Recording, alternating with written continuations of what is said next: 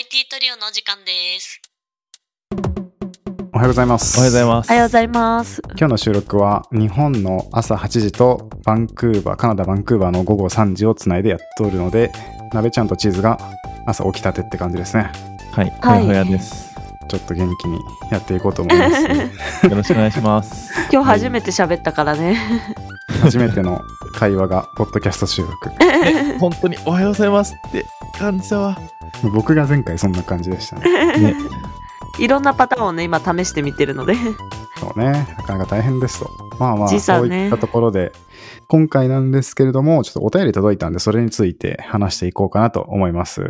で、お便りなんですけど、あれですね、2、3回ぐらい前に僕のカナダに来た理由を話したところで、その一つが結構その、まあ人生飽きてきたんでセレンディピティを求めてきましたみたいなことを言っていたと思うんですけど、まあそれに関係してちょっとお便りをいただいたので、それについてちょっと触れていこうかなと思います。じゃあちょっと、早速レター読み上げていきます。ピクセルさんからいただきました。ありがとうございます。ありがとうございます。ありがとうございます。いつも3人のお話楽しみに聞かせていただいてます。今回は思い切って初めてお便りを送ってみました。小倉くんが海外に行った理由のところで出たセレンディピティのお話ですが、キャリア理論の一つの計画的偶発性理論というものに当てはまるなぁと思って聞いていました。うん。何が起こるかわからないことを前提に、予期せぬ偶然の出来事を積極的に引き寄せてステップアップの機会を創出していこうとする考え方で、好奇心、持続性、楽観性、柔軟性、冒険心という5つの行動特性が鍵になるようです。うんかっこ冒険心はまさにお話に出ていましたね。対して自分の適性や目的、目標に向かって突き進んでいく考え方はキャリアアンカー理論というそうです。それぞれの考え方なのでどちらが良い悪いはない話ですが、お三方でこの考え方の違いがあって面白いなと思ったのでシェアさせていただきました。これからも配信楽しみにしています。それでは。というお便りいただきました。ありがとうございます。ありがとうございます。とっても学びになりますわ。ね。いや、本当そういうキャリア理論があるんですね。計画的偶発性理論というもので。うんキャリア理論は全然知らなかったから、本当勉強になった。いや、ほんとそうっすよね。いや、この5つの行動特性、うん好奇心、持続性、楽観性、柔軟性、冒険心っていうのは、今回の小倉くんにとても当てはまる言葉が、要素が多いなっていうふうに感じたね。そうっすね。僕もなんかそれは知らなかったんで、計画的偶発性理論で調べたけど、調べて説明読んでた、読んでたんですけど、5つの行動特性なんかまさに僕が求めているし、多分特性として持っているものだなと思って、うんうんうん。ドンピシャだなと思いましたね。なんか僕、あんまりその、ちょっと正直、キャリア理論っていうか、キャリアに、なんていうんですかね、その、キャリア理論みたいなものをあんまり実は信用してなかったんですよ。ちょっと前までは。あ、そうなんだ。いやまあ確かに。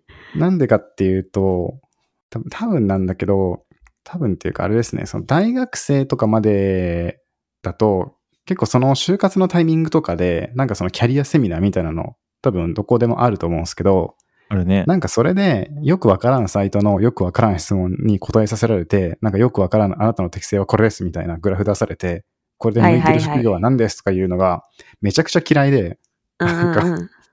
そんななんか質問で、なんていうんですかね、自分の個性その場ですぐ特定されるほど、なんか浅く見つも見繕ってもらってほしくないし、あとなんかそこで実際に出てくる職業がなんか全然ピンとこないものばっかりで、ああ、はいはいはい。それでなんかもう、確かにね。しかも、うん結局、そういう時にいろいろ調べたりしても、そういうキャリアの理論について言ってるものって大体その、新卒向けの就活サイトか、なんか転職者とか、なんかその、キャリアコンサルタントみたいなところが出している記事で、結局記事の最後とか途中に、そのサービスへの誘導とか広告がバリバリあって。結局やっぱこれその、そういう顧客を獲得したいがゆえに書いているだけの歪められたものじゃんみたいな、都合をよく言ってるだけじゃんみたいなのを思ってて、まあ、あれだね。あるある程度決められたこう答えというか、場所によこう寄せに生か生かされてるというか、そう、確かにね。でも今回逆のケースだよな。そう、逆のケースで。でもそれなんか、背景が多分あるんですよ。そこら辺のこう、キャリア論の事情。っていうのも、僕ちょうどその1月というか最近聞いている、新しく聞いているポッドキャストで、定時までに帰れるラジオっていうのがあるんですよ。お二人これご存知ですか？知らないです。なんかあの、ニュースピックスのサービスっていうか、なんて言ってたっけな？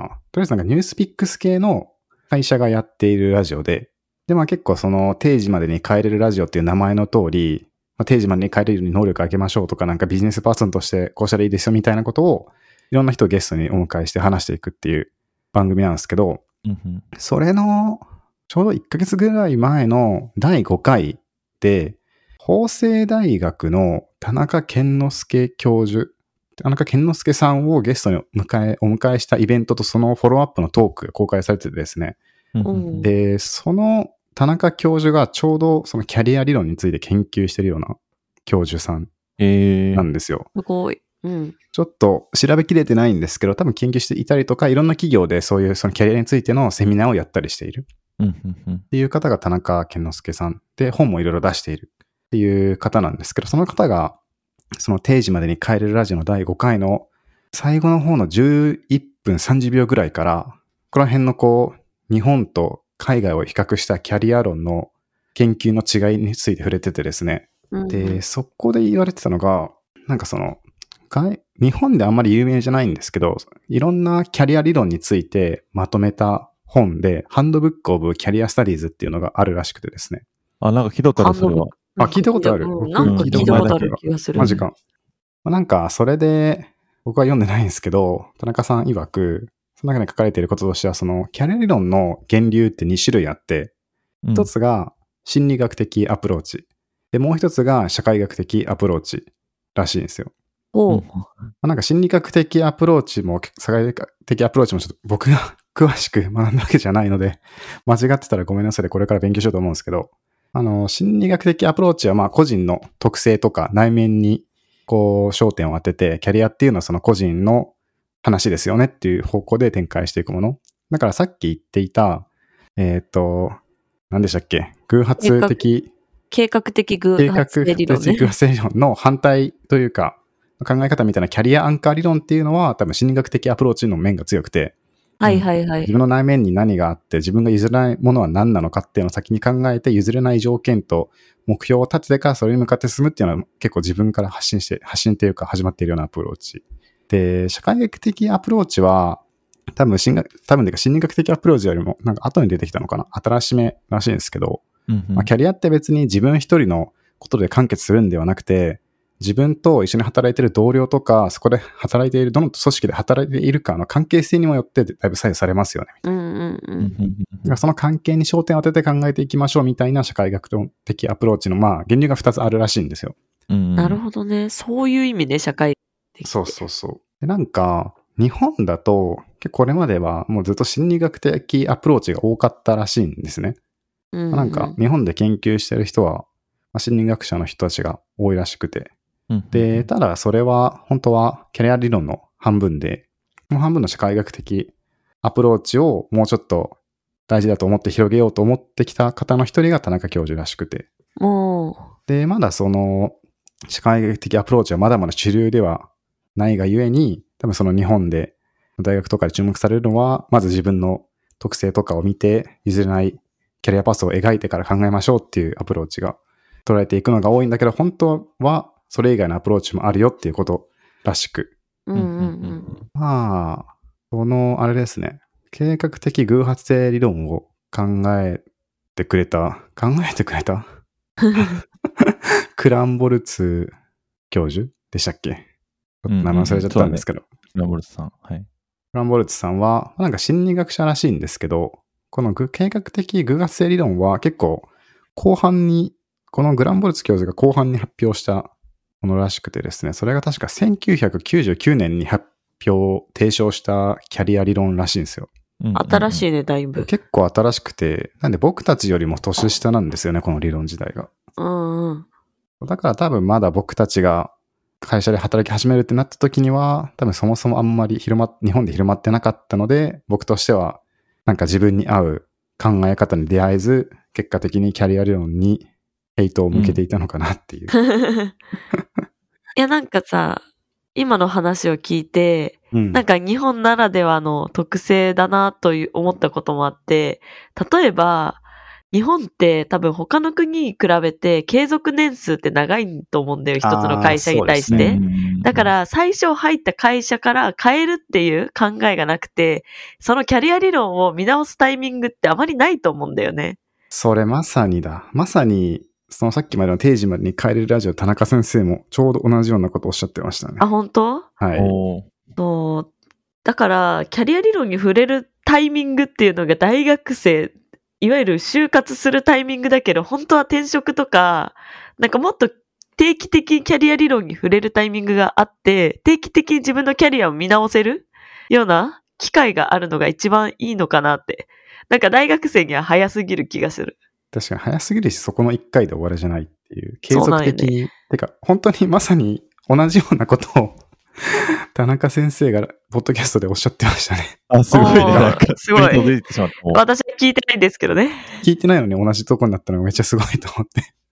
なんかピンポイントでやればいいっていうのじゃなくて、どっちかっていうと、こう、日頃からキャリア、本当はキャリアについて考えて、コツコツ積み上げていった方がいいけど、日本だとそういうのまだ少ないよね、みたいな。うんうんうん。チーズも言ってた通り、日本だと、まあ、今はちょっとあれなんですけど、終身雇用が結構強かったんで、そもそも自分のキャリアに主体的に考える必要がなかったので、うんうんこれまでそんなに注目されてきてなかったらしいんですけど、そうね、大学のあの就活が勝負の決め手みたいな。いやそそこで全部決まる確かにね人生決まりまここです失。敗したら終わるんじゃないかぐらいのね。そう 30でもうみんなやってるみたいな。確かに確かに。でもそれが日本も結構終身雇用はだんだんなくなってきたし、ちょうどなんか2023年とか政府もリスキリングって言って、なんか社会人になっても学び直すのが大事っていうことを言い始めていたりとかしたので環境が変わってきたので、最近多分なんか注目されてきたんですけれども、うん。まあそもそもアメリカとかはそういう終身雇用そもそもがないので、昔から主体的にキャリアを考えて形成するっていうのが必要で、ニーズがあったからこそ、欧米の方がそういう研究が先に発展していったんですよ、みたいなことを確か言ってましたね。うんうんうん。あと、まあなんかさ、こう、終身雇用とかでやっぱ大きいのはさ、あの、やっぱりこう、クビにならないっていうのが一番大きいのかなと俺は思ってて、あなんかその、もちろんさ、その、なんていうのかな、雇う側の話もあるんだけど、雇われる側としてもクビにならないから、なんかその、なんていうのかな、あの、ここの会社一回入っちゃえば、まあ、くよっぽどクビにならないから、ちゃんとなんか普通にやってれば大丈夫でしょっていう、なんかその、なんていうのかな、そんなに成長しなくてもいいやっていう、なんか最悪大丈夫、もう食いっぱぐれないからっていう、そのそ安心感みたいなのがあって、なんかこう、キャリアを考える機会っていうのがなんか多分減っちゃうのかなっていうのも思って、あ。うんうんうんうん。なんか常にこう、やっぱ欧米だと首に切られるリスクがあって、ちゃんと自分のスキルとかキャリアを見つめていかないと、あの、どっかで、まあ最悪食いっぱぐれちゃう可能性があるからっていうのが多分きっとあったりするのかなとか思ったりはしてる。ね、それあるよね。まあなんか自分の能力が足りなくてクビになるとかもあると思うし、最近だと IT 系だとレイオフたくさんあるじゃないですか。そうねんうんうんうん。あれってもうなんか自然災害みたいな感じで、確かに。自分が なんか能力あるとかなし関係なく訪れるものだから、やっぱなんかそういうのも踏まえても、ちゃんと日頃から自分の能力とか自分の資本とかを見つめ直して整理しておいた方が、まあなんか環境の変化があった時に柔軟に対応しやすいっていうかまあそれをしておかないと食いっぱぐれて死んでしまうっていうのがあるからもう生きるためにキャリア形成必要みたいな。うんうんうんうん。そういう事情の違いがあったんかなっていうね。だからなんかそれは自然に。でかいと思う。僕もさ、その日本を出てきて今カナダで来て、まだ学校通ってるけど、これからそういう欧米的な、もうちょっとダイナミックな世界で働かなきゃいけないから、まあちょっと食いっぱぐれないためにも、ちゃんとキャリア理論とかを勉強して、自分のキャリア真剣に考えなきゃなっていうのを思ってましたね。おー、キャリア理論アンチだった小倉くんが、アこの機会に。キャリア理論をちゃんと学び直そうと。いや、ほんとそう。ちなみに、私もそんな、あなんか、キャリア理論聞いても響かなかったうん。うんうん派なんだよね。それこそ、意志の強さが多分あると思うんだけど、このメンバーには。その意志とか、考えが、マッチするようなキャリアの理論に出会えなかったっていうのが多分でかいとは思うんだけど、うん。だからそれまで出会えてなかったものが全てではなかったというね。そうそうそう。なんかもっといろんな引き出しを増やしたら、結構人生の幅広がる考えを得られるような理論なのかなっていうのは今日話してて思った。確かにうん。IT トリオ。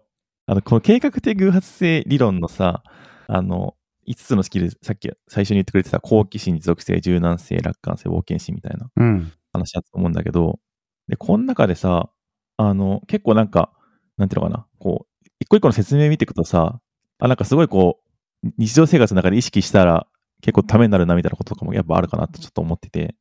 なんか、特に、まあ、ぼ、小倉が冒険心大事にしてるって言ってたけど、その冒険心の説明にやっぱ結果がどうなるかわからない場合でも、まあ、行動することを恐れないっていうのがあって、で、小倉くん多分失敗しても別に、まあそれはそれで楽しいって多分そんなに恐れてないと思ってるんだけど、や最悪。わかんないけど、失敗。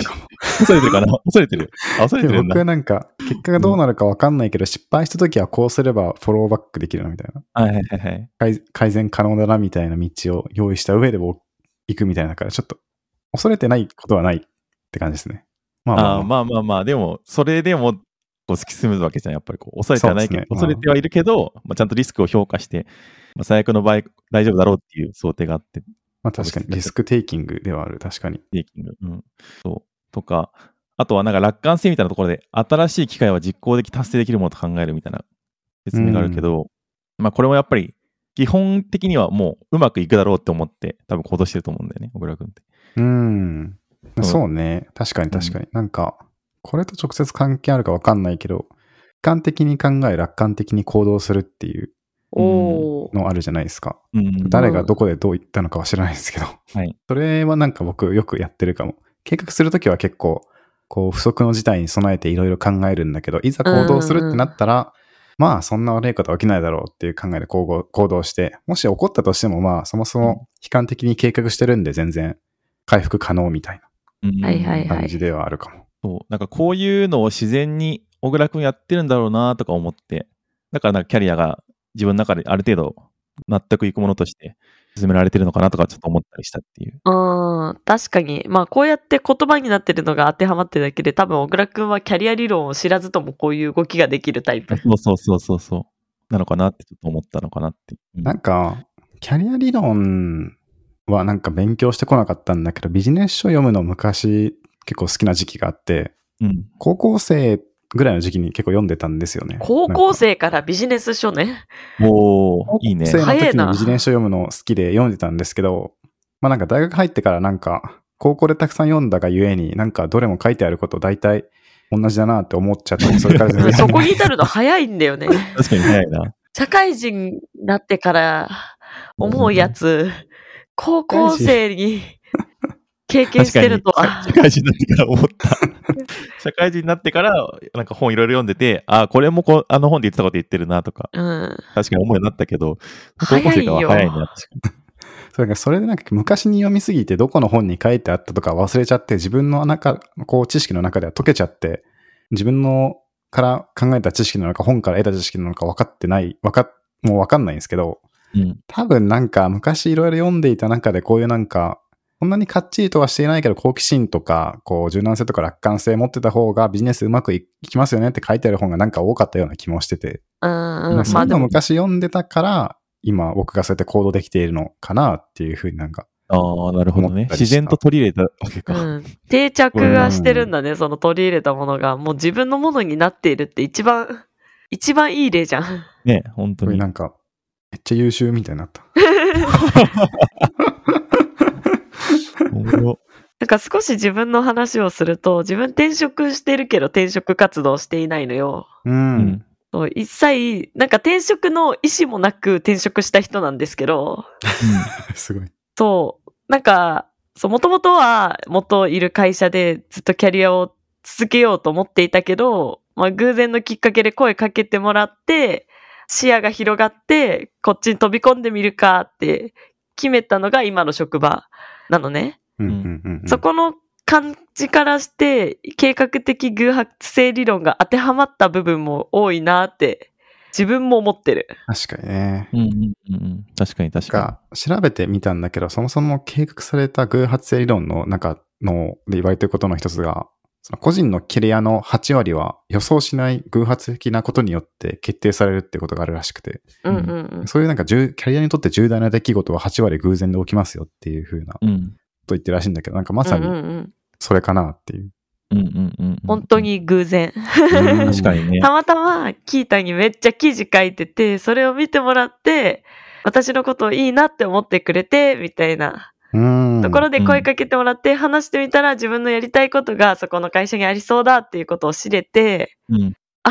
行ってみようみたいになれたっていうところで。100%が環境起因でもないよね。なんかチーズがそもそもいろいろ頑張ってアウトプットをしていたっていう最初の、最初の一歩というか、確かに確かに。種があったから偶然呼び込めたみたいな。うん。うん、それはあると思うん。いやなんか8割偶然から起きてるとは言いつつもなんか、だから偶然を待って努力しないで待ってればいいっていうわけでもなくて、そうだね。そういう理論ではないね。まあそれを呼び込むための頑張りみたいなものが、その前段階で必要なのかなみたいな。うん。う。うんうん。ベースとなる、そのさっきの5つの要素がうん。あるんじゃないかな。これが発生するトリガーとして。あ、そうだね。そうだと思う。うん。なんか3人ともちゃんとした文献を読んでいないから、うん。ゆるふそうなわっとんじゃないかなね。みたいな。ゆるふ多わっと。分そうだよなみたいな感じでそうですね。そう。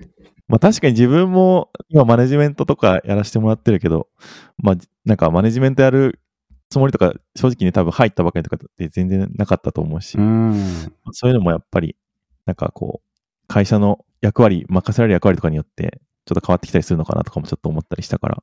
うん。うん。あれかな？なんか、偶発読み込む前段階としてはなんか、なんか人の信頼というか信用を稼ぐみたいなフェーズがあるんですかね？ちょっと。かもね、もしかしたら。まあ確かにね、評価ができないとこういう偶然は起きないと思うからね。うん。だからチーズはその聞いたようにアウトプットしてっていうので、同じ会社ではないけれども、他の方から好奇心と、多分こんだけ書いているんならできる人だろうみたいな、フィットするだろうみたいな信用を勝ち取れて、うんうんうんで、なべちゃんの場合は多分、最初はマネジメント興味なかったけど、多分社内でいろいろちゃんと実績を残していたから、いざ最近になってマネジメント系やろうと思った時にちゃんとそっちに移動することができたっていうのがあるのかなと思ってう。んうんうんうん。うんうんうん。努力を糧にこう、社会的の関係の信用を稼ぐというか、なんというか、大丈夫なんですかね。めんどくさくなっちゃった。まあそうだね。そうだと思うわ。本当まあ何事にもね、大事だよね、信用。そうね。うん。やっぱね、あの、基本的に一人で働く人ってよっぽどいないと思うんで、誰かとこう、うんうん協調し合って働くことが多いと思うんで、やっぱり人と、人にどう見られるか、人とからどう思われるかってすごい大事なのかなって働く上ではと思思いました。そうですね。やっぱ人との関わり。それこそ社会学的アプローチなんですかね。ああ、かもね。うんはい。IT トリオ。そうそう。それで、このお便りもらった回が、僕のカナダ行った時の理由を話して、セレンディピティに話してっていう回だったんですけど、最初に言った通り。お便りじゃないんですけど、カナダに来てからできた知り合いから、ちょっとメッセージももらったんですよね。おお。まあ、なんか、すごい。お便りじゃないから全部読み上げるとかはしないんですけど、うんうんうん。ポッドキャストを聞きましたっていうメッセージ来て、結構その方がカナダに来た理由も、結構僕が話したこととかなり同じですごい共感しましたみたいな。セレンディピティっていう言葉知らなかったけど、やっぱカナダに来てから、そのセレンディピティに該当するようなことがたくさん起きたので、小倉くんもこれからうまくいくことを願ってますみたいなメッセージをもらって、えー、いいねい。やーいいね。夢膨らむな。いやー膨らみますね。いいですね。ちょっと頑張ろうと思いました。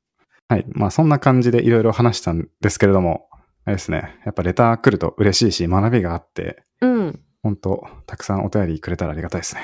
多分このお便り来なかったら私たちがキャリア理論を語ることはなかったと思うので。そうだね。ね話すことで結構やっぱ学びが自分たちに深まった感じがあるので、はい。あるある。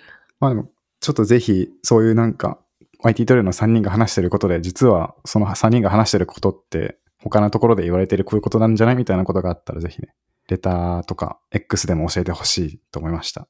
ぜひです。ちょっと最後に、最近あの、X で感想、IT トリオについてつぶやいてくれている方がちらほらいたので、ちょっと最後それに軽く触れていこうかなと思います。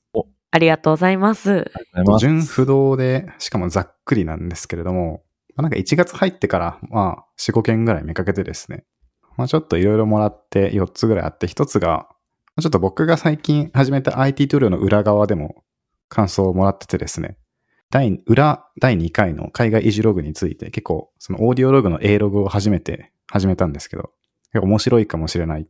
上手な説明で臨場感出てるっていうポストをいただいたりとか。おー。あ、私もやっと聞きましたよ。あ、本当ですか？ありがとうございます。うんうんうん。ゆるわーっと聞けて臨場感あっていいなって思いました。おー、やったぜ。嬉しい裏側結構好評なんだ。い。意外とそうですね。いいね。気楽に聞ける。だいぶ気楽に聞ける。うんうんうんちょっと多分硬いのも今後たまにはやると思うんですけどね。大体緩いと思います。はい。はい。とか、あとは、多分大学生の方がつぶやいてくれてて、IT トリオさんの英語 LT 会聞かせていただきました。おー、だいぶ古い。私のようなプログラミング超絶初心者、実際に働いたことがない学生にも興味が持てるテーマが多いのがありがたいっていうポストをお見かけしたりしましたね、最近。おー。ただ僕がちょっと最近、ポッドキャスト以外のところで宣伝したりしていて、もしかしたらそこで繋がったから英語関係の聞いてくれてたのかもしれないですけど、うんうんうんうん。やっぱそういう未経験とか大学生の方とかでもすごい楽しく聞ける放送になってるっていうのはすごい嬉しいと思いました。本当にね。幅広く聞いてくれる人がいるっていうのがやっぱ嬉しいですね。いや、嬉しいですね。ありがとうございます。であとは、えっとコンテンツフリークスっていうポッドキャストやっている方が、単純に今日聞いたポッドキャストっていうので IT トリオも入れてくれててありがとうございますって感じなんですけど、この方は、なんか1日に7、8、10個ぐらいポッドキャスト聞いてて、聞いたものを全部ハッシュタグでつぶやいてくださっていて、っていう方ですね。うんうんうん。すす、すごい聞いてるなーって。確かにすごいなごい。ポッドキャストへの情熱がすげえと思いました。とか、あとは、ちょっと僕が最近あの、前の放送か、前の前の放送でも言った通り、エンジニアとデザイナーのポッドキャスターが集まるサイトを作ったんですけど、うんうんうんそれにプルリクを送ってきてくださった、なんか青空 FM のホストしている方とかも、うんまあ、そのプルリクでやり取りしたことが縁で聞いてくださっていて、僕がカナダ行った回は、秋田から海外行くのはわかるけど、若いなと思ってしまうなとか、あとはそのエンジニア、デザイナー、ポッドキャストが集まるサイトについて作った時も、実はなんかその方も昔作ったけど管理がめんどくさくてやめちゃってたなっていうことを伝えてくれてたりとか、なるほど、なるほど。うんはい、してまして、なるほど、そういうサイト昔もあったんだと自分でも学びになるというか、気づきがあったりしました。うんうんうんうんはい。ちょっとまあそんな感じですかね。まあたくさん読んだんですけれども、まあそういった感じで、ハッシュタグ IT トリオでつぶやいていただけると、まあ、少なくとも僕は毎日エゴサをしてみているので、レターがちょっと送るのめんどくさいなって思ったら、X でポロッとつぶやくだけでも、絶対に IT トリオの3人に届いているので、ぜひお願いしますですね。お待ちしておりおます。待ちしております。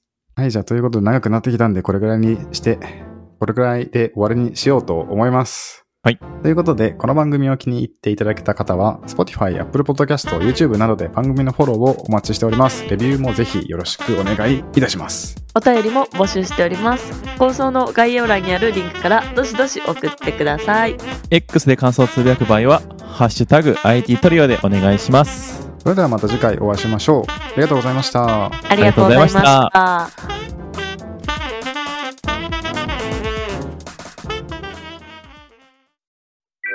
And now, a short commercial break. 現在エンジニアの採用にお困りではないですか？候補者とのマッチ率を高めたい、辞退率を下げたいという課題がある場合、ポッドキャストの活用がおすすめです。